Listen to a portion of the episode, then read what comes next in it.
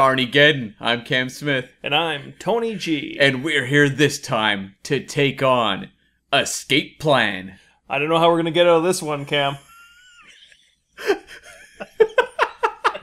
That's an excellent, excellent question. What kind of snaffle have we gotten ourselves into this time? We're going to take on Stallone and Schwarzenegger combined in an explosive epic inside the most inescapable of walls. Hey, don't give everything away. Now, Tony, I am curious. Escape Plan was a movie that I don't know that it came out with a lot of hype, which was kind of weird because it was the pairing of Schwarzenegger and Stallone. Well, I can answer that question for you. Okay. No, it did not come out with a lot of hype. yeah, and I think maybe it would have had the Expendables, the first two, not come out before this. At this point, it was like, oh, Arnie and Sly together again? Whatevs. But had they released this before the Expendables, oh, people would have been excited. I think so too. Yeah, why didn't they do that? Well, because they didn't have a time machine, Cam. That's an excellent point.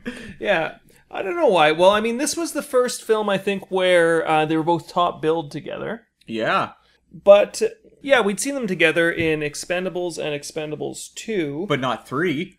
not three, not So why yet, were people so burned out? and not four. But that's looking down the road. A long ways down the road.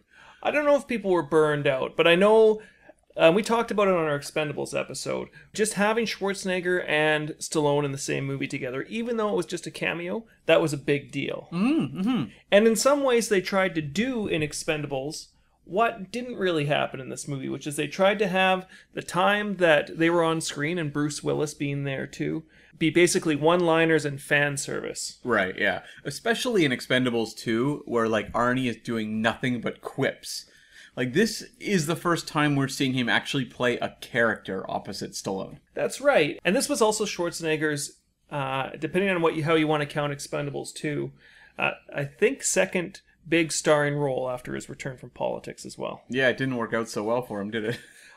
Well, I don't know, Cam. I think we're going to get into it. I think maybe Yeah. uh, it worked out well, we'll say, in international markets, but Yeah. but maybe not so well domestically. Yeah, so this movie, uh, the budget isn't reported, but judging from all the estimates online, it was around 50 million. The number I saw the most reported was 54 million. Uh, domestically, it made 25 million. Not so hot. Not so hot. Uh, but foreign, it made 112 million, which is pretty hot.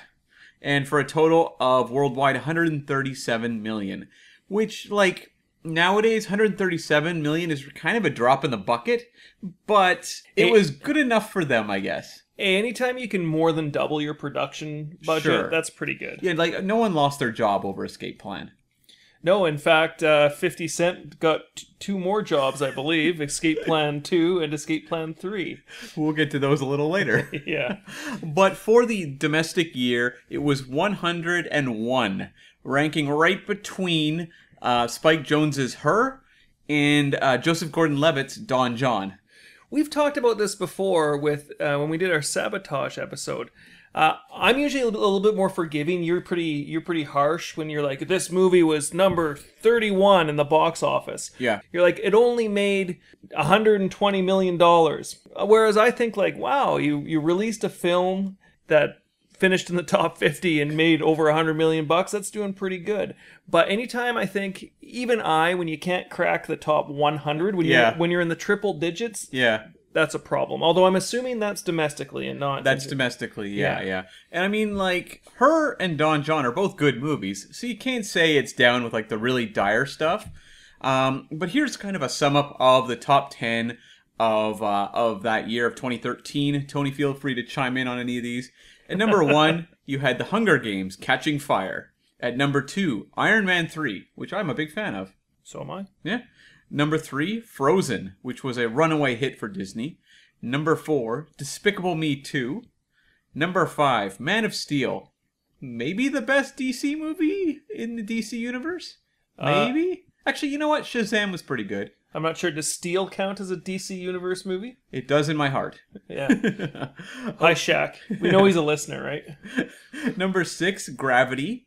Number seven, Monsters University. Number eight, The Hobbit, Desolation of Smaug. Which Tony, you were a big fan of those Hobbit movies, I believe. Yeah, I think the first one, uh, the director's cut, is actually still being filmed. Number nine, Fast and Furious Six. Probably the second best Fast and Furious movie. I think five is my favorite. Uh, I don't know. We could debate Fast and Furious rankings all day, believe me. And number 10, Oz the Great and Powerful, Sam Raimi's really weird remake of Army of Darkness. So basically, what you're saying is that 2013 was a crap year for movies. I mean, Frozen's good, Iron Man 3's good, Gravity's good. I like Monsters U, but like this top 10, it's not like all-timers really. Uh, Like aside from like Gravity, that's probably the only one I would say is great, I think. Yeah, it's kids' movies and superhero movies for the most part. And like some t- kind of like those uh, young adult movies with like Hunger Games. Yeah, which now that you mention it, uh, I think that's kind of how movies have been for like the last 10 years or so. Yeah, yeah. But this was also a year with a lot of action movies. Not in the top 10, you'll note. and so like there was far more than I think most years where I'm going through these these rankings, but at number 25 you had Bruce Willis in GI Joe Retaliation showing up as the original GI Joe.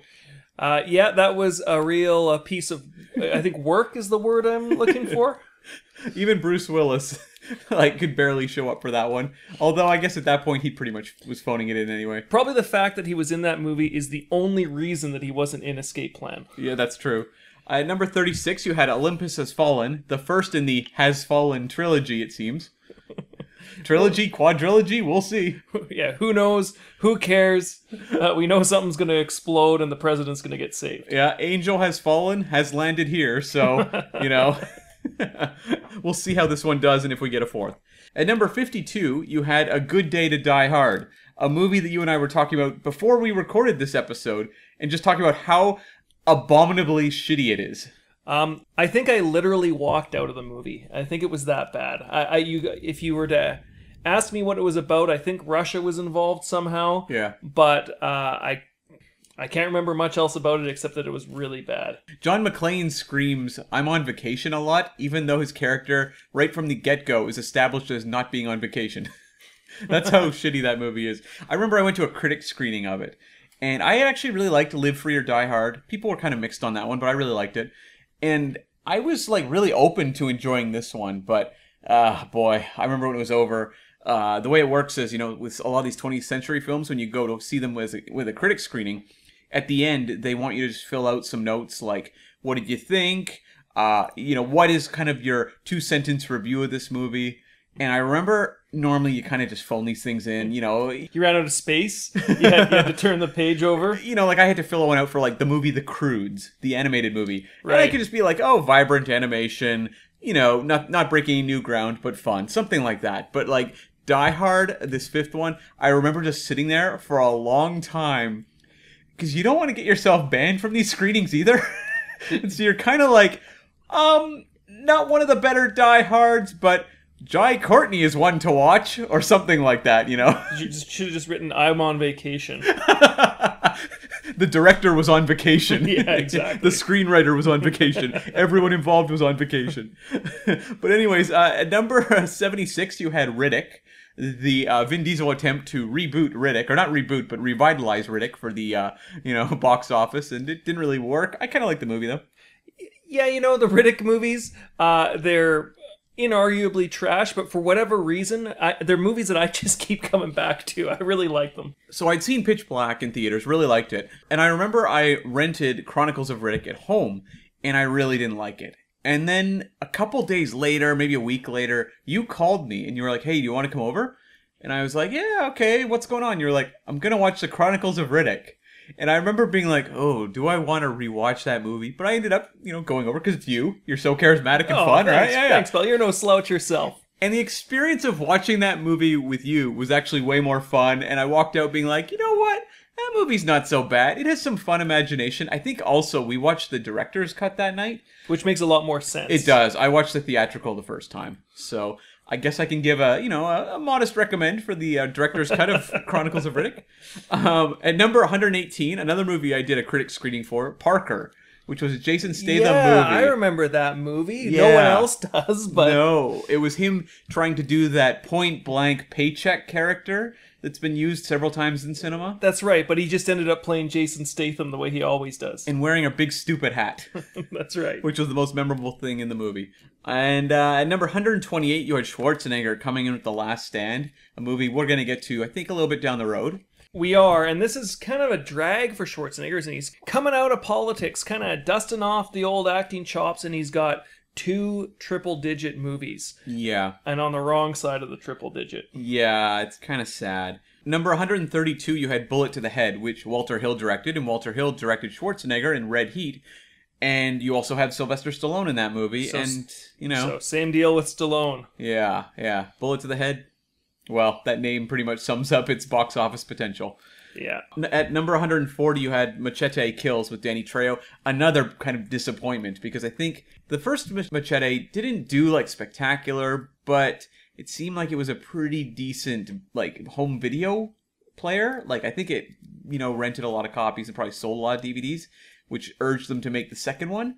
And they were going to make a third, and well, it's 2019. I still haven't gotten Machete Kills again. Although I really like Machete Kills. I enjoyed it. I thought it was fun. I think I preferred the first one. Yeah, yeah, no, me too. But uh, it it's another movie that deserved to be in the top hundred. we'll put it that way. So yeah, kind of a disappointing year for like old school action movies. Yeah, they're kind of moving to animation and robot suits. And just when you say action movies, Fast and Furious, Iron Man 3, like that's the stuff audiences are eating now, you know, eating up. It's much more of the franchise stuff. For sure, and I, I mean, at the time that we're recording this, I just I just recently went to see Hobbs and Shaw several weeks after its opening uh, day, and what I'll say is I can appreciate where they're going with that, but it's definitely not the old school action that we're used to with Schwarzenegger on this podcast. No, not at all. I mean, the fact that they're teasing the next one might be in space. Uh, I, I hope so. I'm keeping my fingers crossed.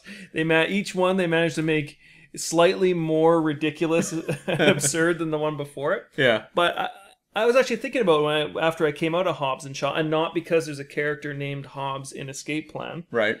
Uh, that um, can you imagine Schwarzenegger in one of these newer action movies? I think he'd be a little bit lost. I do think he could be fun if he were cast in like some sort of villain role or something like that. Like something flashy, but like if he were just one of these a little bit bland leads in like a Fast and Furious movie, I think it would be pretty boring. But you know, you give him the character with like a lot of personality, even like the way Kurt Russell did it in I think it was Fast 7 he was introduced. Like he was really fun there. I could totally see Schwarzenegger in that type of role. And I guess we've seen Kurt Russell and Sylvester Stallone and Michael Rooker and all these other contemporaries of Schwarzenegger show up in Marvel movies. So Well, Michael Rooker was just added to Fast 9. So you've seen a lot of these old school guys joining this Fast and Furious franchise. You also have uh, John Cena uh, signing on for the for the Part 9.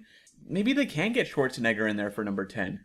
It'd be fun to see. we'll see how Dark Fate does. Yeah, exactly. Um, but anyway, so that's sort of that year, 2013. But Tony, I'm curious. In this year, did you see Escape Plan in theaters? I didn't actually. You didn't. Uh, I remember I was super excited because Not that excited. no, I was. I was like one of the few people. I was uh, excited that Schwarzenegger was making a comeback with both The Last Stand and Escape Plan.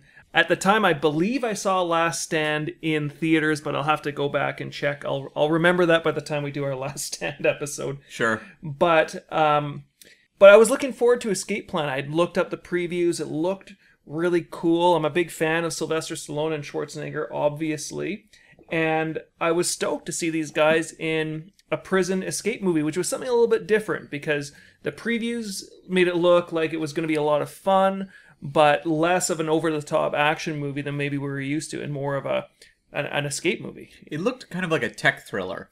Yeah, exactly. And unfortunately, I didn't get a chance. I, I can't remember why. Sometimes I get busy and I can't go see these Schwarzenegger or Stallone vehicles on opening night. But yeah, but by the time I got around to it, which was wasn't really more than maybe a week or a week and a half later, Yeah. it was gone. It was only in the theaters for a week or two, Yeah, it didn't or at least the theaters around me. Yeah. So yeah, I went opening open probably not opening night, but opening weekend for sure. Um, to a theater downtown, and like it was not a packed house, like at all. No, Yeah, so, so- so I did see it though. It was picked up on Netflix, Mhm. and I think I watched it some afternoon. It's Yeah. probably the best movie I've ever seen on Netflix. Which I don't know if that what that says about either Escape Plan or Netflix. right. And uh, what did you think of it at the time? At the time, the first time I saw it, I, I thought, you know, this is pretty good. I don't know why this movie was so unsuccessful because, uh, like, I'd watched The Last Stand, uh, and I thought, oh yeah, I can see why people who maybe aren't huge Schwarzenegger fans wouldn't be into it. Mm-hmm. Uh, it's definitely classic action, and if you're not into that, if you're more into new action, then it might not be for you. But Escape Plan, in some ways, um, I won't say it has a universal appeal, Right. but it's. I thought it was a little No, bit no, more. it's, it's a Summit Entertainment movie, not Universal. yeah, sorry. I, I thought it was a little bit more accessible for people who aren't into bang bang action. yeah, no, I agree with that. Yeah, I won't say I, I thought it deserved the Oscar or anything like that, but I didn't feel like I'd wasted my afternoon any more than I wanted to waste it. You know what I mean? Yeah, yeah. So I went into Escape Plan a little uncertain because I'd seen The Last Stand, and I, I don't want to say my thoughts on that movie. We'll get to that not too far down the road at all. Um, uh, but I remember walking out of The Last Stand and being like very like maybe confused about where Schwarzenegger's career was going to go from that point forward. Right. And so when I saw Escape Plan, I had a lot of reservations. I'd heard about this movie for quite a long time. It was originally called The Tomb, and I remember hearing about The Tomb being shot. I don't know if it was even released that quickly after they shot it. Like I think it may have sat around for a little bit.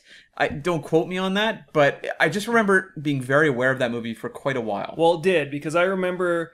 Uh, I can't remember if I saw it or I read it, but Schwarzenegger reporting in like I won't say mid 2012, but like August September 2012 that we're done filming. Yeah. And I was like, well, great. I can't wait to see this thing. Yeah. And then it didn't come out until like September of 2013. Right.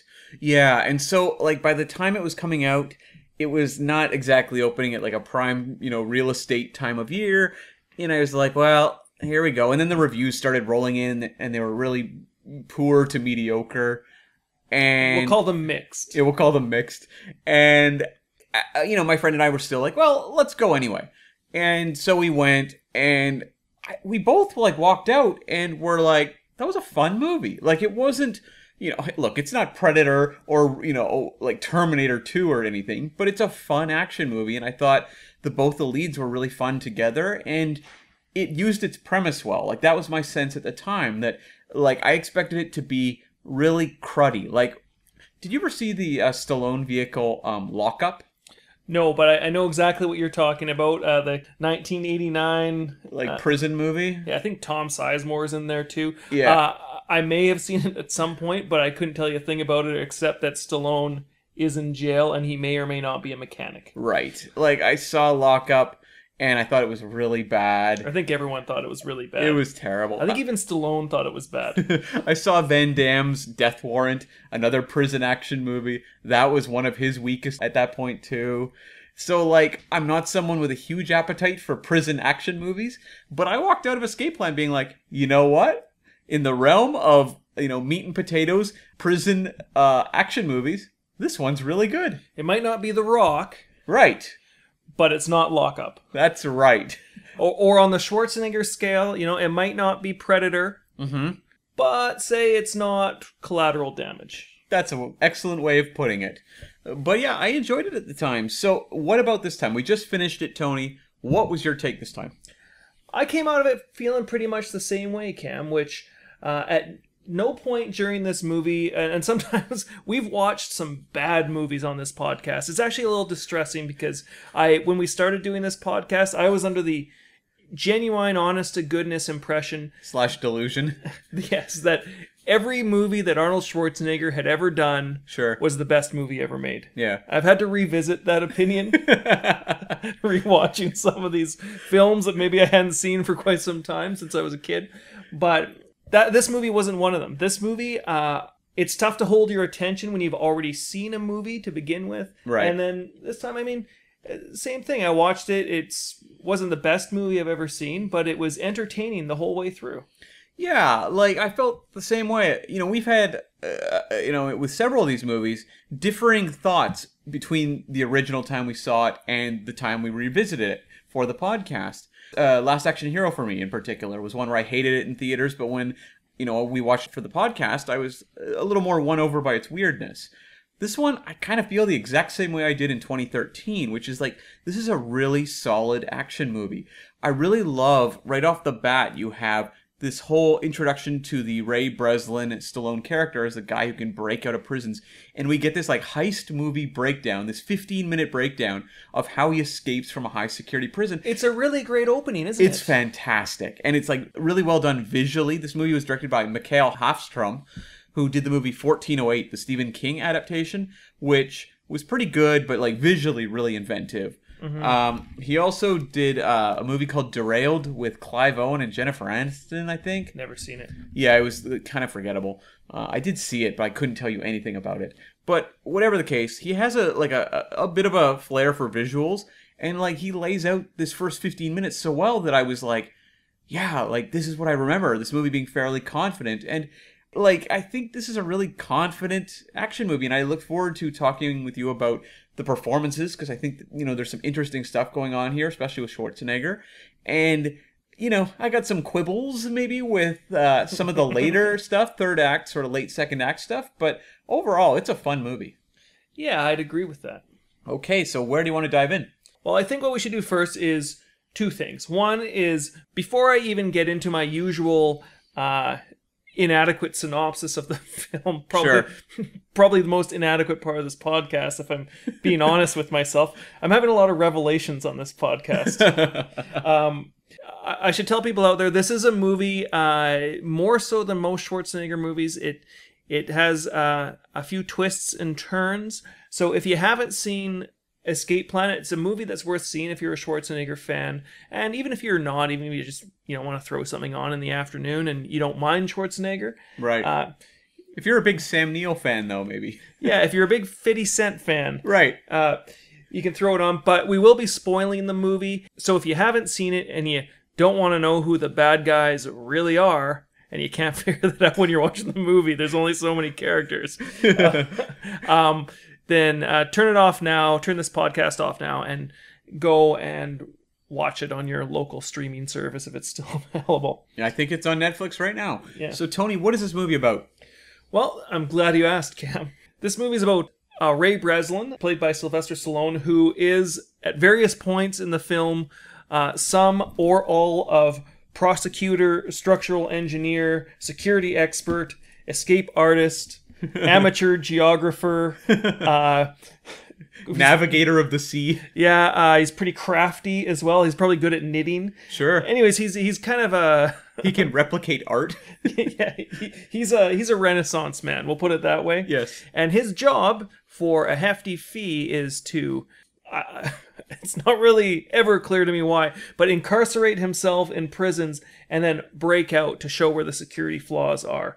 They established pretty early on he's broken out of uh, no fewer than 14 maximum security prisons. Yeah. And lo and behold, he's got one job with a big, big paycheck on it. That's right. It- Five million dollars. yeah, in a black ops off the grid prison that he has got to break out of. And what do you know? It turns out that his cover is blown and he has to escape out of there not as a secret shopper, a secret prisoner, if you will, but as Ray Breslin himself. That's right. And you know, meanwhile, his team, you know, Amy Ryan, Fifty Cent, and uh, Vincent D'Onofrio are kind of working behind the scenes to try and figure out where he could have gone and how they can save him. yeah, if you're into uh, what that's one thing I will say about this film. If you're into like the most 1990s uh, cinema hacking of all time, Yes. all you gotta do is watch 50 Cent hack into everything. He's basically just guessing passwords the whole movie. I love this tradition of action movies where you hire like a collection of like high caliber um, character actors and then just like put them in really boring scenes where they're doing not a lot and just giving exposition and you can tell they shot them in like three days. Yeah, and It, it, it reminds me of like say like the council scenes in Under Siege where there's like the admiral sitting around the table. Yes, well, and yeah, precisely. Well, and just just to comment on that, uh, no knock on Fitty. I don't know if I would put him in the category of high caliber character actor. Fair point. I was talking more about D'Onofrio and Amy Ryan.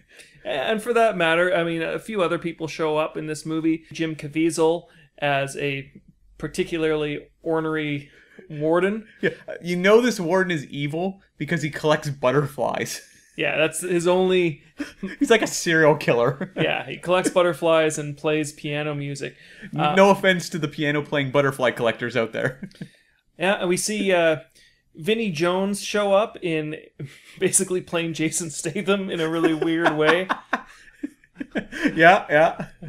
Uh, and, and a few, I think you mentioned Vincent D'Onofrio. Yeah. But, you know, it's a good cast around these guys. Yeah, it is for sure. And uh, you know, like if you're gonna make this sort of movie, it's not like these supporting roles have like a lot of heat behind them in terms of the writing, but if you fill them out with really memorable character actors, you know, you didn't actually reference Sam Neill, but Sam Neill's like the prison doctor. You know, like eh, you know, you you know, a lot of these are kind of boring roles, but if you put really good personalities into them, they kind of come alive, and I do think that's a hidden strength of this movie, and that even the kind of dead end characters kind of pop because they're all played by really charismatic actors, except for Fifty Cent.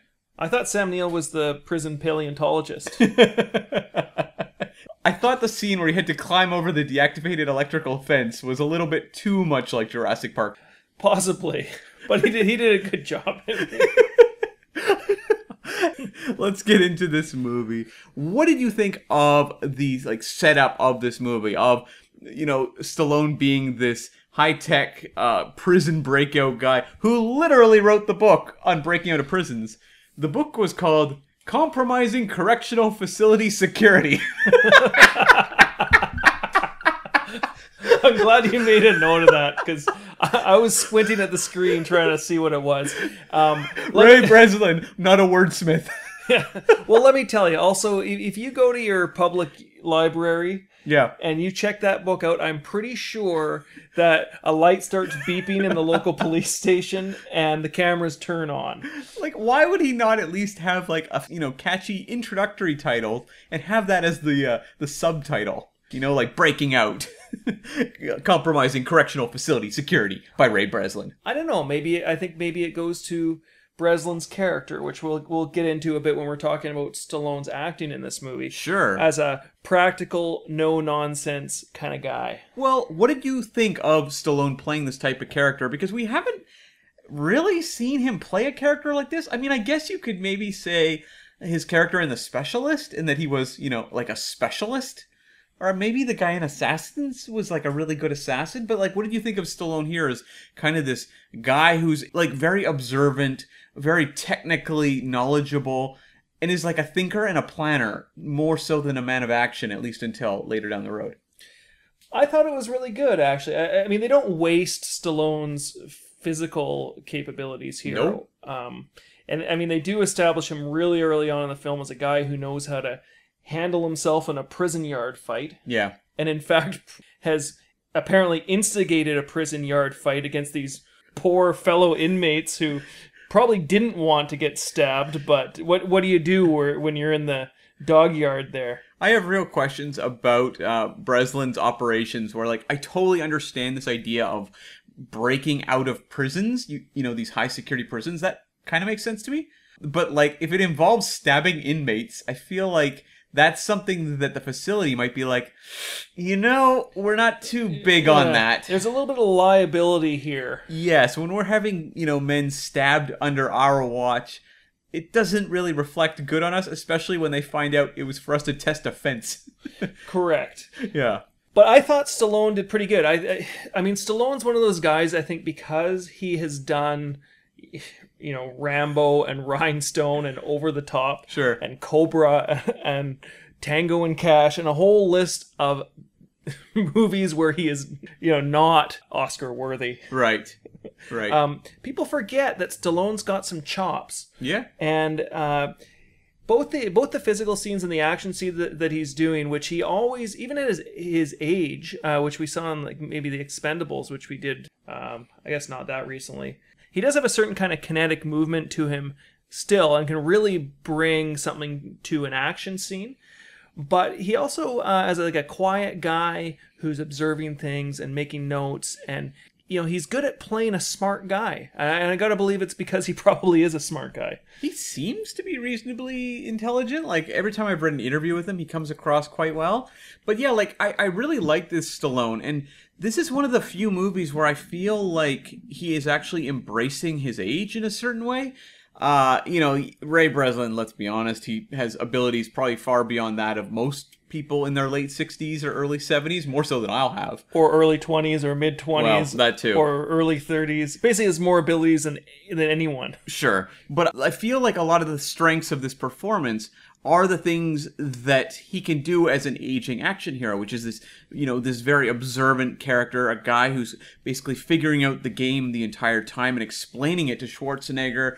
And to me, that was really interesting. And I thought Stallone was actually really on point here. You know, like when I see his recent performances in like the Creed movies, even uh, the 2008 Rambo movie, I feel like Stallone is getting a little bit, uh, you know, in his advancing years, more interested in actual character like acting versus like some of the 90s stuff, which got a little goofy or silly, like Judge Dredd or The Specialist. But like when I see him here, he's actually seems to be really honed in on a character, which like I wouldn't have said about the uh, Expendables movies so much. Like here, he actually seems to lock into this premise. yeah actually the movie that i thought of uh, or that came to mind when i was thinking about stallone's acting in this movie was actually Cop Land weirdly enough which Right. Uh, i mean escape plan is really nothing like Cop Land except that you know both movies do have law enforcement officers in them Right. but uh, I thought the caliber of the performance in some of the quieter scenes was really kind of in tune with with that movie more than say Rambo or something like that. Sure, yeah, yeah. Uh, yeah, I enjoyed his his work here, and like I, I would like to see him do more things like this, like exploring different avenues of the action hero that we haven't seen before, because he obviously seems very intent on continuing to do these types of movies. And like I saw Bullet to the Head this same year, and like his work here was so much more interesting to me. Yeah, for sure. And now, what about Schwarzenegger? Because this is the first time we're seeing them pairing off each other. And so, like, what did you think of Schwarzenegger as his prison buddy here? I thought Schwarzenegger was really good as well, uh, which I, I kind of forget. Like when I first saw this movie, I actually came away not thinking that. I was like, you know, it was a pretty good movie. I enjoyed it, but Schwarzenegger was a little weak, and I didn't find that here. I don't know. Maybe I'm just in a better mood today or something like that. But Right. I thought Schwarzenegger was pretty convincing as uh, his prison mate Rottmayer, who's helping him hatch this escape plan. Right. Escape plan. Oh, yeah. yeah, like I remember at the time there was a lot of reviews saying like, "Hey, like this movie isn't like a home run, but like Schwarzenegger's doing interesting work in it." And I still feel that way. Like Schwarzenegger in The Last Stand, for example, my memories of it were like it was a little more of kind of like a iconic Arnold take. Like it didn't feel like there was a lot of layers to it or like he was really stretching outside his comfort zone. No, not at all. Whereas, like, I feel like here he's actually playing a little more of a character. Like, Rottmayer is a little quirkier than your typical Arnold character. He has, like, a scene where he's faking a breakdown in, like, the box, you know, like the solitary confinement box. That, uh, yeah, I'd made a note of that. I mean, that was spectacular. I would actually love to see Schwarzenegger playing that character straight, Yeah. like he was faking it in that scene. But I would love to see him play uh, an unhinged. I don't know what you would call it, like an action King Lear or something like that. Well, we you know we saw him playing Hamlet in Last Action Hero, so That's maybe right. King Lear would have been in Last Action Hero too. maybe maybe not quite that far, but but you know what I mean? Yeah. Because he's crying, he's banging on the walls, he's ta- he's Speaking German, where he's screaming in a foreign language, or I guess not a foreign language if you're Schwarzenegger. right? At uh, the the warden Hobbs, Jim Caviezel, saying you're evil. You you know he's delusionary. Mm-hmm. Uh, he's banging on the walls. He's crying. He's tearing at his clothes. And I kept thinking, man, I'd like to see a whole movie of this. Right. Yeah, yeah. I think that could have been so fun. Like I would love to see him play a little bit of a weirder, kind of unhinged character because like we've seen Schwarzenegger in this later stage of his career open to different things. You know, when he's showing up in like Killing Gunther playing like a really wacky role or Maggie playing like the most depressed human being alive in a movie that's very depressing. It's hard to tell whether he's more depressed in Maggie or Aftermath. I guess we haven't done Aftermath on this Yeah, I podcast. haven't seen it, so I can't say. Okay. But yeah, like he is interested in playing these kind of depressed characters for sure. So I would like to see him maybe do something a little bit unhinged because I think he's a ton of fun here. And I do love how this character of Rottmayer walks this line of ambiguity. You never really know where he's coming from, why he's so chummy with Stallone right off the bat. And he's kind of the prison guy who can help him out with things. He's the favor man. And I think uh, Schwarzenegger injects so much like color to the proceedings. You know, obviously Stallone's there as your lead. He's the guy who's laying out all the plans and kind of has to carry the burden of the dramatic weight of the movie. Whereas like Schwarzenegger just gets to have fun, and it's not like a um, Expendables two type of fun where it's just like I'm just going to cut up in every scene. It's like he's grounding it all in character, but he's like bringing life to every kind of scene he shares with uh, Stallone. you know, now that I think about it, I and I might be wrong here. I think pretty much every scene that he had or close to it, his only job was to create a diversion. Um, well, or just to find things for him. Yeah. Uh, usually after creating a diversion. well, obviously. Yeah, we don't know if he created a diversion when he stole that guy's glasses. Uh, it probably did. Yeah. That, that diversion was off screen. Yes. That's in the director's cut. Yes. Uh, he's also got some of the weirdest off the wall lines that we've heard from Schwarzenegger since like the 80s. yeah, and it seemed like they really knew how to write him good dialogue, like or at least fun dialogue. And this this was written by Miles Chapman, who basically only writes escape plan movies, and uh, Jason Keller, who didn't even have his real name on this script. He went under, under the name Arnell Jesko.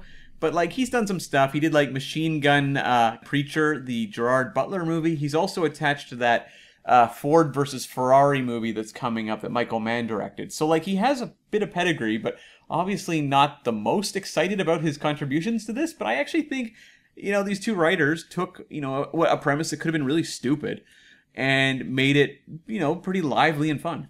I don't know which one of those two guys wrote the line when Schwarzenegger is in the middle of creating yet another diversion uh, of uh, "Your mother was my favorite whore in Marrakesh."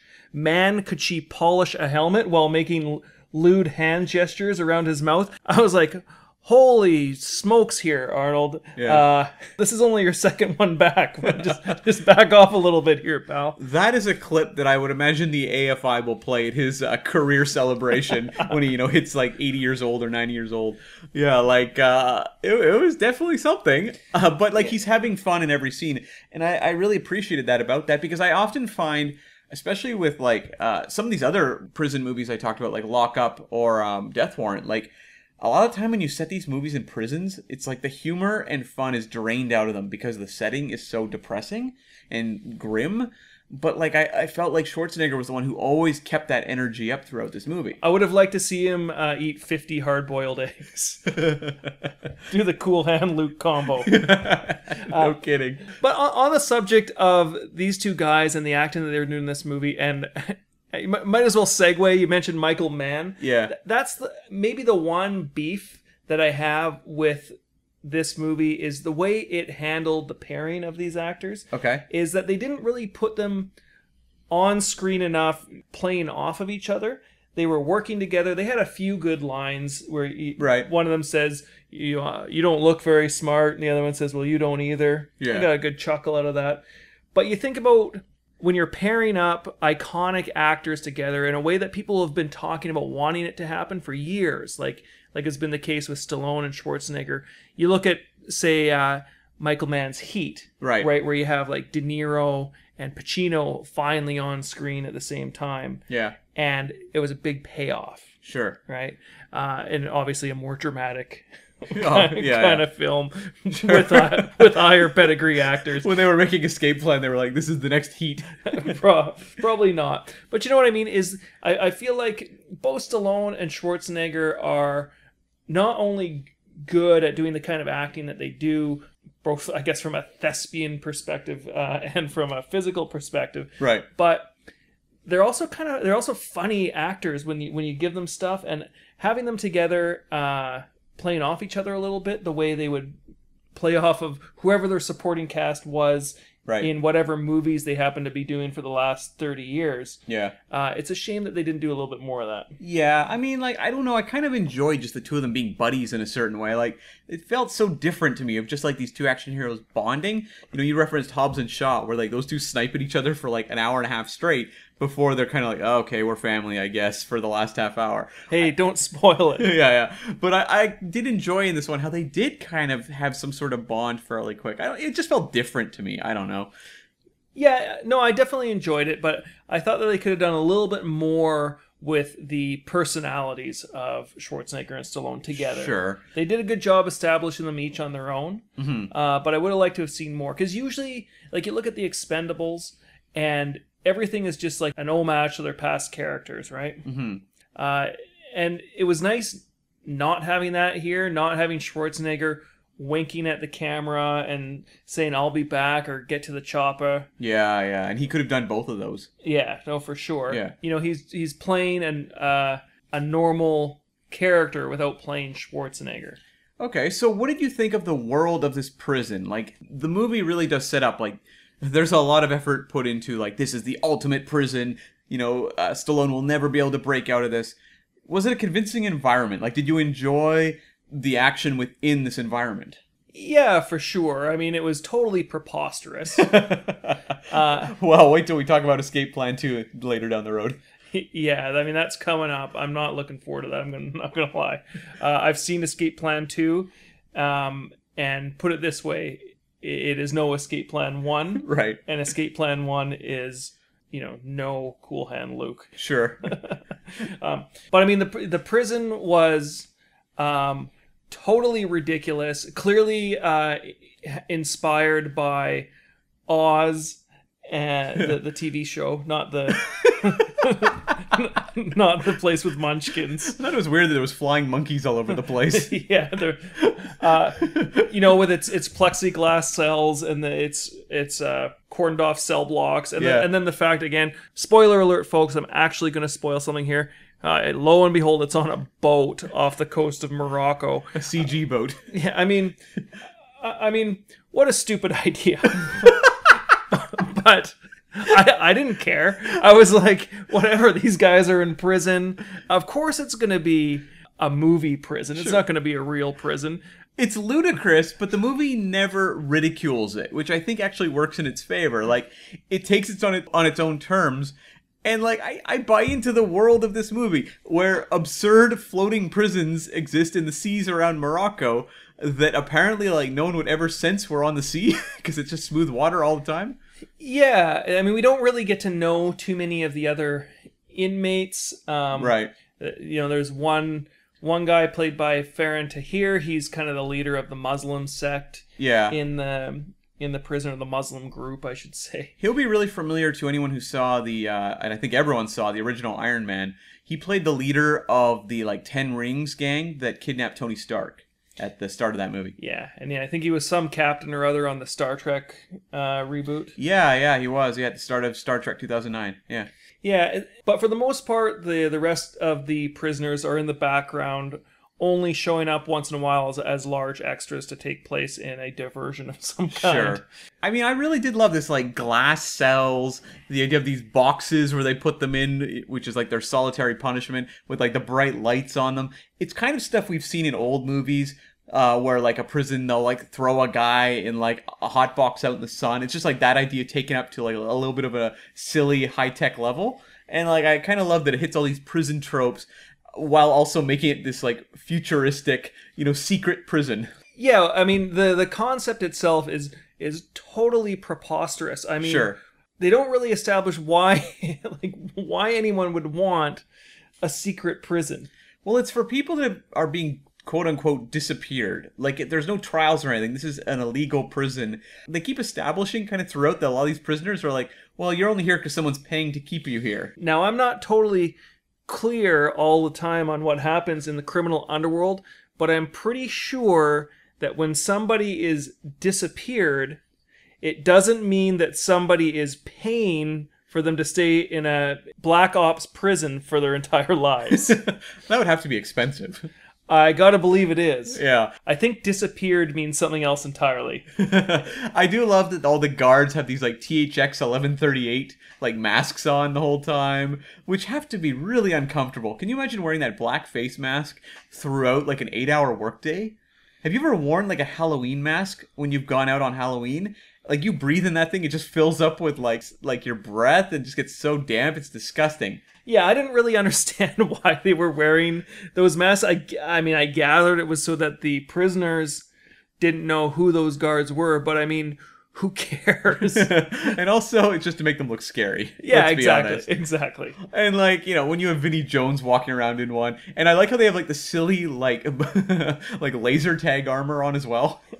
Yeah, I mean, the armor, I, I will say, the armor looked ridiculous. It did. Um, and somehow managed to make Vinnie Jones look small. I know that was weird, right? It made him look really skinny. Yeah, which, and Vinnie Jones is like the opposite of a skinny guy. Yeah. Like you know, normally you would have Vinnie Jones facing off against Stallone and be like, "Whoa, Stallone may be in some trouble." But in this movie, Vinnie Jones does not look intimidating at all. Yeah, you think of other movies that he's been in, like think about Lock, Stock, and Two Smoking Barrels. Sure. um, or uh, Gone in 60 Seconds. He always plays like the biggest guy around. Yeah, X Men: The Last Stand. He played the Juggernaut, bitch. and what did you think of his boss in this movie, Jim Caviezel? Really interesting casting choice. Jim Caviezel, I think, most famously played Jesus in The Passion of the Christ. That's right. And you have some weird lines in this, like where like uh, Schwarzenegger refers to him on screen as the devil. and like people keep referencing God in this, and like Jim Caviezel just plays this like sociopathic like nightmare. But I kind of like that it was kind of a little bit of stunt casting, and like Jim Caviezel, who I've seen in a lot of movies actually. I remember there was a point where they were kind of pushing him as the next big thing, and like I remember watching him in this movie like Angel Eyes, starring uh, Jennifer Lopez. He was in a bunch of stuff around that kind of time period, and I remember he just bored me to death. But like Jim Caviezel now, you know, post It Factor is just having fun. Like he is really goofy in this movie. He's really colorful, and like I loved him as this campy villain. Yeah, he, it was interesting, wasn't it? Because he wasn't over the top, but he was uh, clearly a really evil guy. I Oh, mean, yeah. I mean, had no heart at all. Uh, it's amazing that he would get a job like this. but uh, if he was over the top in any way, he was just over the top indifferent. There's a few scenes like Yeah. where um, the the character uh, played by Faran Tahir has been shot and he's he's gasping his last breath. And he starts speaking to him in yet another subtitled scene, Right. uh, telling him, you know, how bad he is and that kind of thing. And right. um, he just kind of pulls his gun out and says, "Whatever." Yeah, that was a great one. I love too at the end where he's killed and he's like up on this boat and like there's like barrels about to explode and Stallone's gonna shoot them and and Stallone just goes boom and it cuts to him going like meh. like it's this really weird reaction and like Jim Caviezel has a lot of weird reaction moments throughout this movie that to me these are my favorite things to see in action movies where you get these villains who get these really weird offhand moments. Christopher Walken's really good at them in like View to a Kill, not one of my favorite Bond movies, but he's like a scene where he's going to die in that movie and he starts laughing to himself and it's really fun. And Jim Caviezel has a ton of those moments here. I wish all of these guys' action movies had villains like this. Well, you think about like he didn't have a ton to work with in his script. No. I don't think. Anyways, I mean, I don't have the script in front of me. But you you think how this might be handled by a bad character actor? Or just one who's phoning it in. Yeah, well, and we'll talk about Escape Plan 2 later. um, but I did think, uh, just talking about the kind of main and secondary bad guy here, I did think Vinnie Jones was a little bit wasted in this movie. I mean, he's fine. I feel like at this point, though, his career was mostly in direct to video stuff, so just seeing him on the big screen had a little bit of novelty at this point. Maybe. I just think he's a fairly talented guy, though, and again, another big physical presence. Uh, he just pretty much just snarled at people the whole movie And wore Uh, that mask. and wore that mask. And Yeah. Uh, they could have done a lot more with him. You, you look you look at what they've done with him in movies where he's basically used as this uh, effect or a scene or as part of the movie, and here he was just window dressing. Right. Now, I want to get to one of my quibbles with this movie, which is like in the first 15 minutes of Escape Plan, you get this really, really exciting scene where you see how Stallone breaks out of this prison, right? But I found like I loved all the planning and all the surveillance stuff throughout the movie. Like, I, I really enjoyed a lot of that back and forth with Stallone and Schwarzenegger as they trying to figure out the world of the tomb prison. I thought that was all just really entertaining to watch. But I found the actual breakout a little bit lacking, and a lot of it was just based on circumstance and, like, well, hopefully this doctor comes to our side. Uh, like I would have liked to have seen Breslin succeed not through well, you know, I managed to win the heart of this doctor who obviously hates his life working here uh, versus like him figuring out technical issues with the prison and using the technology against the warden. I would have liked that a little bit Oh, more, I think. What are you talking about, You, you really it didn't bother you at all that a lot of it was just kind of like force of will by the end. It was just like we just gotta like punch and gun our way out of here versus like more of like a Mission Impossible type breakout.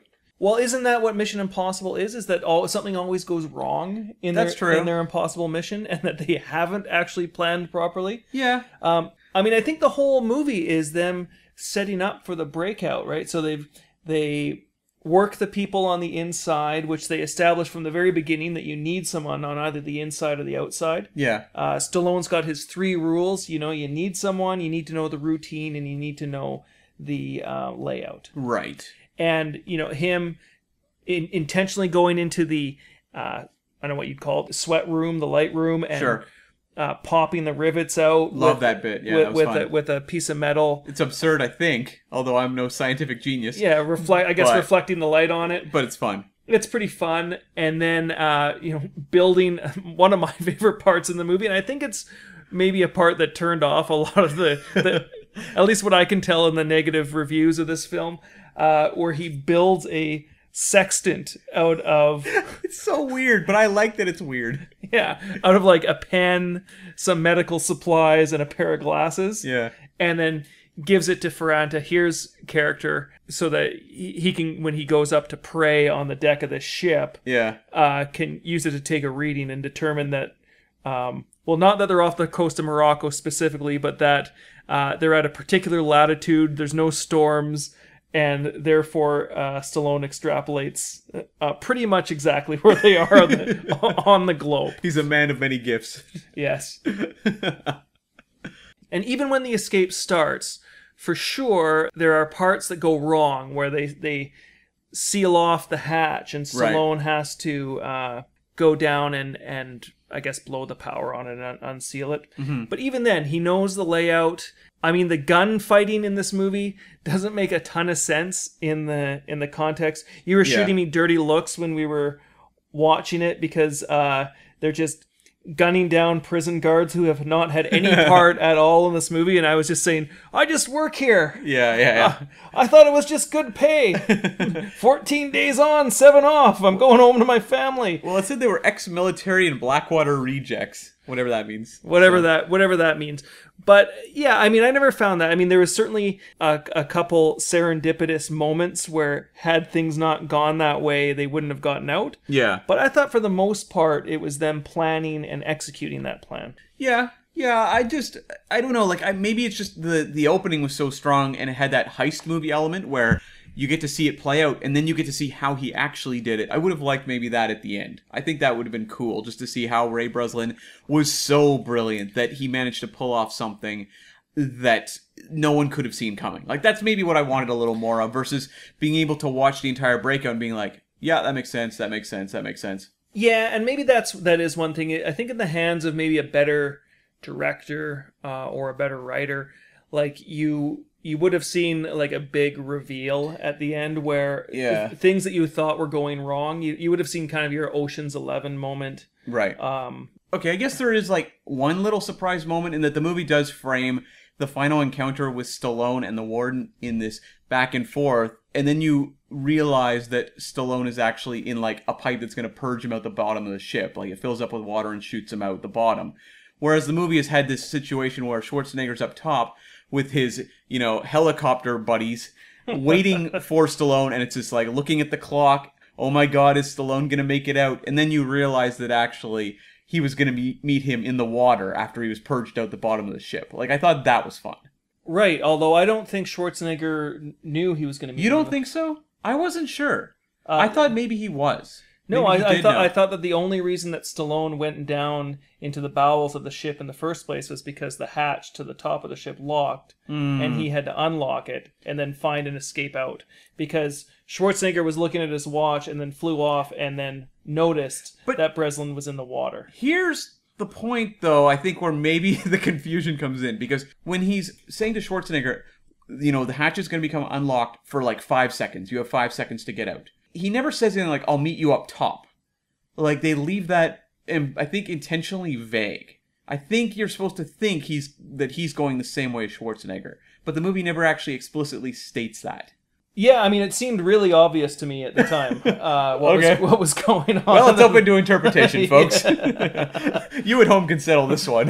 yeah. the great escape plan debate. I mean, we can we can keep debating it, but I was totally clear on what was happening in the film. I'm not normally clear on what's happening in movies. Normally, I have no idea what's going on. okay, well, let's talk about let's talk about the twists then of this movie, which is that we find out that uh, Sylvester Stallone's buddy, played by Vincent D'Onofrio, is actually a turncoat. Which you know, Vincent D'Onofrio, who would have guessed? Yeah, as- soon as he's on the screen, as soon as they introduced him, this is this is my partner Lester Clark, and we've got one more job. You're like, oh, okay. I wonder what's gonna happen. Yeah, yeah, yeah. Well, and he's like wearing like a big floppy white hat, and he's like putting a sanitizer on his hands in multiple scenes. Like, Yeah, he's a thoroughly unlikable character. Yeah, but we find out he's up to no good. He is paying the warden to keep Breslin in this prison. Now, that's where I get a little confused because Schwarzenegger's in there. He is actually this. Like, what would you describe his character as in reality? he uh, i mean he describes what he is he's some kind of a guy who i guess dismantles the banking system or is a threat to the banking system and redistributes wealth to the poor So he's kind of like Robin Hood, I guess. he actually describes himself as robin hood Yeah, at one yeah, point yeah. in the movie yeah although that's one of the twists as well because at the time yes. he's saying that he just works for that guy or knows where he is Yes. but as soon as he says it, you're like, oh yeah, there's. Uh, he's like, I know the important guy. It's like, no, you are the important guy, Arnold. Yeah, like Victor Mannheim is kind of the Keyser Söze of this movie, where the entire time they keep talking about Victor Mannheim, but at the end we find out who Victor Mannheim actually is. But in this case, it's like watching the usual suspects in reverse. Yeah. Because as soon as he's there, you're like, okay, well, there, there's Keyser. Yeah, yeah, yeah. But okay, so let's walk through this though. Okay, so basically, Schwarzenegger's daughter, uh, played by Caitriona Balfe, um, has come to them pretending to be CIA and hiring Ray Breslin to go to this facility in the first place. I feel like this line of thought is going to take you somewhere you don't want to go, Cam. Okay. Which is unpacking the logic of this movie. Okay, but let's just go for it. So, okay, she is sending him in to break out her father. That makes sense, right? Sure. Okay. There's code words involved based on their, uh, based on their names. Yeah, so basically, Stallone is in a way being set up by her, but mostly just to be an ally to Schwarzenegger. He's speaking in code, he doesn't know it, but Schwarzenegger's picking it all up. Yeah. That all makes sense to me. His fake ID is Portos, which they describe as the fourth musketeer, although I'm pretty sure that D'Artagnan was actually the fourth musketeer. I guess unless you're going in terms of like star billing, where I feel like D'Artagnan gets listed first. Uh, I guess so. I guess. Anyways, that's neither here nor there. Sure. But um anyways, so okay, this all goes on, but then then Vincent D'Onofrio is paying the warden to keep Breslin in there. What a twisted web. And because he does this, he's going to get a job with the Tomb prison system for 5 million dollars a year. Makes sense, right? But like why are they so invested in Breslin? Yeah, it's not at all clear, and this goes back to the whole purpose of this prison to begin with. Yeah. Is if Lester Clark is so evil and the warden is so evil, why not just kill Breslin and then hire Lester? I don't know. Why take the world's greatest escape artist and put him in the only place in the world that he can do harm to both of you? I don't know. It's weird, right? Again, we don't want to go down this road. Uh, as soon as I started thinking about it, I was just like, you know, that's going to make me like this movie a little less. Yeah. Uh, I was like, Stallone's an escape artist. He's in a prison. Yeah. There's bad guys on the outside. There's bad guys on the inside. That's all I need to know. Did we need the D'Onofrio twist? Like, could you take that out and the movie would still work just as well? Because you'd still have all the stuff with Schwarzenegger's real identity. And the warden, of course, is still going to be, you know, a sociopath. Yeah, I don't see why. Now that you mention, it, I don't see why you needed that uh, D'Onofrio twist at all. I guess it gives Amy Ryan and 50 Cent something to do, but not a lot. So, yeah, it's weird, right? I don't know. I, I maybe they were just like, let's really. It's not enough to kind of pull one over on the audience once. This is a heist movie in many ways, after all. So you want to have the audience off balance. They had their one twist, but they were like, we got to throw in another because this is kind of a heist movie. So like, this is the one they went for. I guess they just added this one with Vincent D'Onofrio. Uh, does the boat count as a as the a, boat definitely counts. Yeah, that's more of a reveal than a twist, but you know, and Ar- Arnold Schwarzenegger uh, uh, coming clean at the end of the movie? Uh, sure. I actually thought, and I can't tell if it was the best delivered line of the movie or the worst delivered line of the movie, where at the end of the movie Schwarzenegger is revealed to be this uh, Victor Mannheim. Yeah this Victor Mannheim character, Yeah. and Stallone just looks at him and says, "Oh, I didn't see that coming." I, I honestly couldn't tell if that was a serious line or not. I don't know. Um, you know, uh, the twists, yeah, like I think one totally works and one is uh maybe not the most watertight. Well, speaking of watertightness and twists, uh, yeah. that scene where he's escaped from the solitary confinement room Yeah. and has climbed up and discovered that it's a boat. Mhm. Uh, it wasn't really clear to me at all how accidentally pulling out an electrical conduit Yeah. would cause a hull breach on multiple levels of this Black Ops prison ship. It's not like it's a super super high tech Black Ops prison. Once you get beyond the initial cells and structure of the prison, like outside of that is like a rusty boat just waiting to fall apart. Yeah, it just it just looks like a cargo ship. Yeah, like at the end, it's like uh, you know filling up the boxes with water and things like that. Like it's kind of a ticking time bomb, just in terms of the uh, the mechanics of the ship. Yeah, so I think that you can't go too deep into the logic on this of why anyone in this movie is doing anything or why this prison even exists because as soon as you do the movie will fall apart. Sure. Um, speaking of falling apart, something I wanted to talk about just a few minutes ago. Um, it's like not the most exciting element of the movie, but we have to talk about this prison doctor played by Sam Neill, who really is the linchpin in this whole plan working. Sam Neill's character hates his life, it seems, on this, you know, working in this prison. Yeah, he applied on the wrong job. Yeah, like this guy hates his job, and he's like patching up Stallone, and Stallone manages to win him over by just saying, "Check the book in the warden's office on page eighty. There's a map." Yeah, and Sam Neill is just I'm in. yeah, he comes back. He's like, how do you know?" And he's like, "I wrote the book. I'm Ray Breslin." And he's like, "Well, I'm sold." Yeah, tell me what I got to do. Yeah, it's like that seems like a bit of a stretch, but okay. Yeah, I, I'd like to. I wouldn't want to be in this doctor's shoes. I don't think. Once this shady secret society, whoever they are, uh, who is funding this prison, comes in and and does an investigation as to well, let's see how um, this guy uh, or these two guys broke out of this prison. And uh, oh, by the way, several of our staff are dead.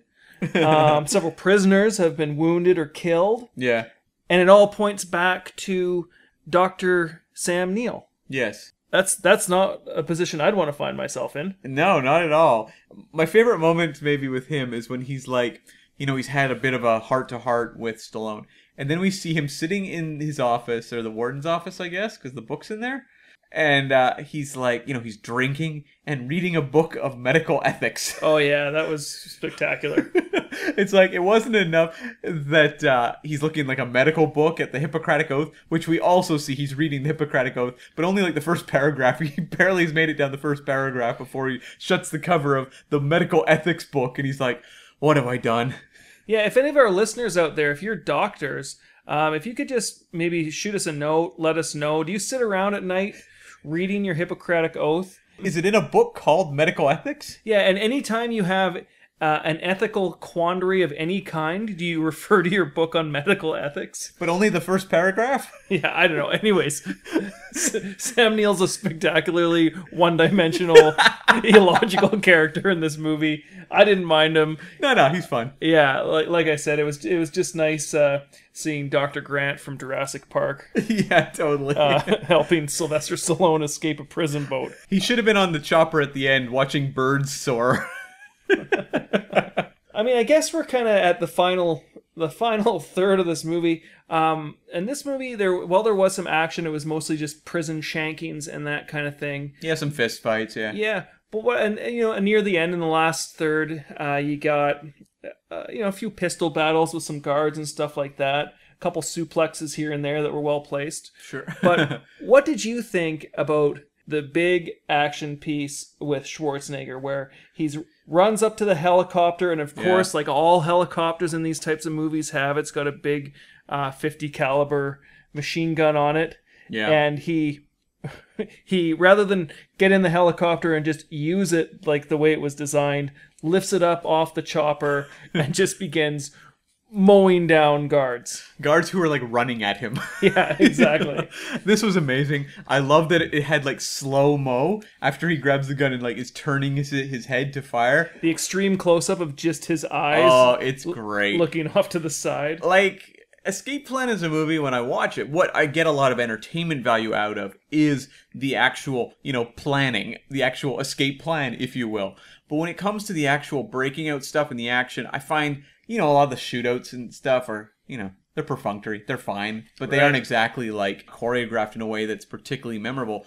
But I do think a moment like this goes a long way towards making that final third action, you know, set pieces really actually work. Like giving you a moment like that is very memorable and having a great Schwarzenegger moment. You know, this really does go all the way back to like Predator with the big guns and stuff like that. Seeing Schwarzenegger do that again here is really, really fun. I mean, I guess he did the same thing in The Last Stand as well. Yeah, I guess so, to be fair. Uh, um, yeah, yeah. Well, let's just be honest. Picking up a big machine gun and mowing guys down is pretty much why we're doing this podcast. here. That's also true, yeah. But it's really well done here. Like, it's really cool. Yeah, yeah, it looks awesome. And uh, what did you think of the final little bit of like Stallone hanging by the uh, the ladder from the chopper as like the warden's shooting at him with a pistol? Um, again, I'm no ballistics expert. Uh, it's actually amazing on this podcast. I'll just say um, how many times I find myself saying I'm no particular kind of expert. It makes me really worried that I actually have no expertise in anything at all. Yeah, no, that's an excellent point. Actually, I'm like the opposite of Ray Breslin. I'm in the same boat as you, so Y- Yeah, like the the the opposite side of the Renaissance man magnet. yeah, we're the anti-Breslin. yeah, ex- exactly. I mean, my understanding of pistols generally is that they have a fairly limited range at which you can be accurate, yeah, and that that gets even harder to be accurate with a pistol when, say, you're hanging from the rope ladder of a moving helicopter, looking over your shoulder while shooting yeah, uh, at like 150 yards. It, it, it Right. becomes a little tough to to really hit the bullseye, if you know what I mean. yeah, totally. But uh, these guys seem to do a pretty good job of it. I mean, they get within a couple feet of each other, that's for sure. Well, we've seen a lot of these movies try to channel that sort of 80s over the top action and not pull it off. But I feel like this one, when it actually committed to those moments, they worked. Like the catchphrases Arnold and Stallone had worked. They were fun. The Yeah. big, like, explosive moments here that are really silly and over the top totally worked for me. Yeah. So I can't say that the movie, you know, fails in any way for going for it. Like it may be ridiculous and whatever, but it, it totally sells in that moment. It's really, you know, in keeping with the absurdity of the movie. Yeah, I mean, we got to see Arnold at his, at his uh, yelliest, uh, uh, uh, best. I, I mean, that scene where he has a hose crammed down his throat. I was just like, this is. That was brutal. How do you think they shot that? I, I don't know. Maybe, maybe Arnold asked for another million, and they just turned it on. Yeah, when they started that scene, in my mind, I'm like, yeah, I think there was a waterboarding scene here. And then, like, they just grab this hose down his mouth, and I'm like, that looks unpleasant. yeah. Um, but you know, you got to hand it to him. I don't know. I mean, assuming he did his own stunts in that scene. There's no way. There's no way that stuff that they were jamming a hose in Schwarzenegger's mouth and turning it on. I have no idea. I can't. I can't. I mean, I, part of me kind of hopes so that they were just like, ah, you know, we're, we're, on a bit of a schedule here, Arnold. You got to take the hose, man. The fact they were obscuring the face so much makes me wonder if it was a dummy. Maybe. That probably makes the most sense. Maybe. But anyways, we got to hear Arnold Like, uh, yeah, yeah. at his gurgliest. Yeah. Um, and all- all in all, yeah, the, the movie worked for me. I don't know. Yeah, okay, so like you know, final thoughts. Is this a movie you see yourself revisiting in the future? I think it is. I think it's one. I don't know if I'll watch it tomorrow, but who wants to watch the same movie two days in a row? Right. But I can definitely see myself uh, picking this up as a pretty good example of what Schwarzenegger was still capable of, and what Stallone was for that matter, uh, in kind of late career. Yeah, totally. Like I definitely think this is one of the more rewatchable and engaging Schwarzenegger movies of his late career period. Like I think Stallone has had some really strong stuff obviously. Like I would have to assume, you know, when the story of Stallone is written and finished, that people will look at this era more for Creed than they will for Escape Plan. Yeah, probably. But I feel like with the uh, Schwarzenegger stuff, like when you look at what he's put out with these Expendables movies, you know, The Last Stand, a lot of these straight to video movies, like I do think Escape Plan is the one that really does give him something to chew on in terms of, you know, fun dialogue and a character, as well as like those over the top action moments you hope for from Schwarzenegger. So, like, to me, it's probably the most perfect, you know, Arnold work that we've seen in this late career. Hopefully, we get a movie that's maybe a little higher on the quality bar, you know, another maybe True Lies type hit, but we'll see. Well, we'll see. I think the the real test is going to be when uh, Terminator Dark Fate hits. But I mean, that's going to be the next big starring vehicle he is in. Unless who knows, maybe he's fantastic as uh, Captain Hook and Journey to China. Sure, maybe. Uh, if we can ever find that movie, One day, Tony. One day. yeah. Uh, now, we have teased throughout Escape Plan 2 and Escape Plan 3. We are not going to actually talk about them in this episode, but keep an eye on your feed. darn. Yeah, we're going to have some mini episodes that'll drop, you know, very soon. We don't want to spread them out that much, but we will have, you know, little mini sort of special episodes. Our gift to you for those of you who want to watch Escape Plan 2 and 3 and just kind of chart the Ray Breslin story. Yeah, I haven't yet watched Escape Plan 3. I have watched Escape Plan 2. Yeah. and uh, we have in some cases done actual honest to goodness episodes on related movies. I mean we did an episode on predator 2 we did a whole episode on predators and the predator. We'll do the Colin Farrell Total Recall, I'm sure, at some point down the road. and i, I think even next time we're going to be doing something similar. Oh, and what is that, Tony? we're going to be doing Kull the Conqueror which was originally conan the conqueror. Uh, so we'll we'll kind of approach it as like a conan 3 it's got a lot of um, schwarzenegger alumni in it too. So it'll be a bit of a special episode. But what i really wanted to say was i don't think i could talk about escape plan 2 for 80 minutes and i know you don't want to listen to us talk about escape plan 2 for 80 minutes Definitely not. So yeah, keep your eye on the feed. And I am excited to do Kull the Conqueror, not from the point of view of really breaking that movie apart, because I know a lot of people won't have seen that movie, but we are really going to be analyzing this movie, a little bit of like archaeology on what Conan 3 could have been, because I think a lot of our listeners love those Conan movies and would have loved a third movie. So we're really going to look at this, you know, what could Conan 3 have been? Yeah, I think it's going to be a lot of fun. It's been ages since I've seen Kull the Conqueror. Uh, I mean, I think the fact that I've seen it uh, puts me in the minority. I saw it too, yeah, yeah. Yeah. But we'll get to that, I guess, later. Yeah, totally. Okay, so that wraps up Escape Plan. Now, you can, of course, email us with any suggestions or ideas or comments at arniegeddonpod at gmail.com. You can, of course, also contact us on Twitter at arniegeddonpod. And, of course, leave reviews for us wherever you get podcasts. Helps us out a lot. Help make Escape Plan the hit it deserves to be by spreading the word, by raising us up in the iTunes rankings. Or do whatever. Yeah, exactly. and Tony, how do they get hold of you? Uh, you can find me, Tony G. Uh, Tony, like the name, G, like the letter, at arniegeddon.com. Uh, if you don't like streaming, you just like going direct to the source, you can also go to www.arniegeddon.com and download our stuff there. Of course, you can also find me on Twitter at Cam V as in Vicious Prisoner Smith. Okay, we'll be back with Kull the Conqueror, aka Conan 3.